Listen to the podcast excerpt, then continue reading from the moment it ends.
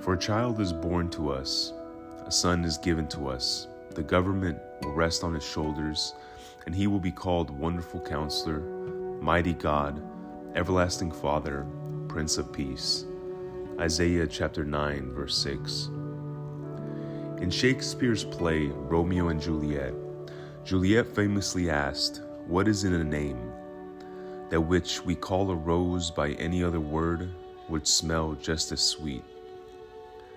That may be true for flowers, but for people, names make a difference. In the Bible, names mean something. Parents often name their children in honor of events that took place at the time of their birth, or they name their children for their unique physical characteristics. For example, the name of the first man, Adam, means earth because God formed him from the dust of the earth. Esau's name means hairy because he was hairy. His twin brother, who hung on to Esau's heel as he was born, was named Jacob, which means heel catcher.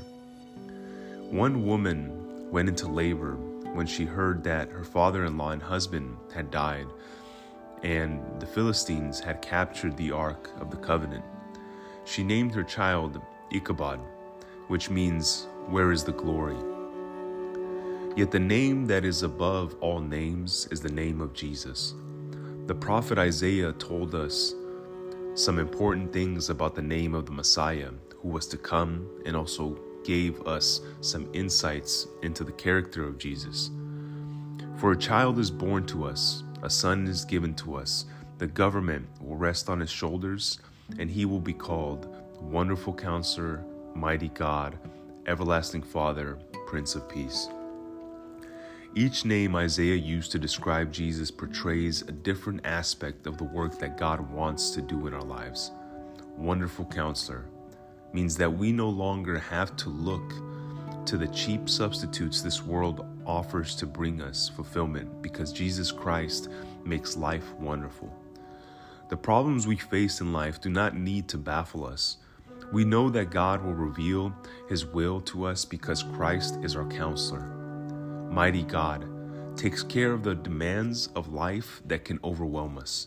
Everlasting Father means that because Christ came to earth to die on the cross, pay for our sins, and rise from the dead, we have an everlasting Father who will be with us forever. Prince of Peace takes care of the disturbances of life and how we need that peace in these frightening times. At Christmas, we celebrate the birth of Jesus. In one sense, it was that, but in another sense, Jesus never was technically born.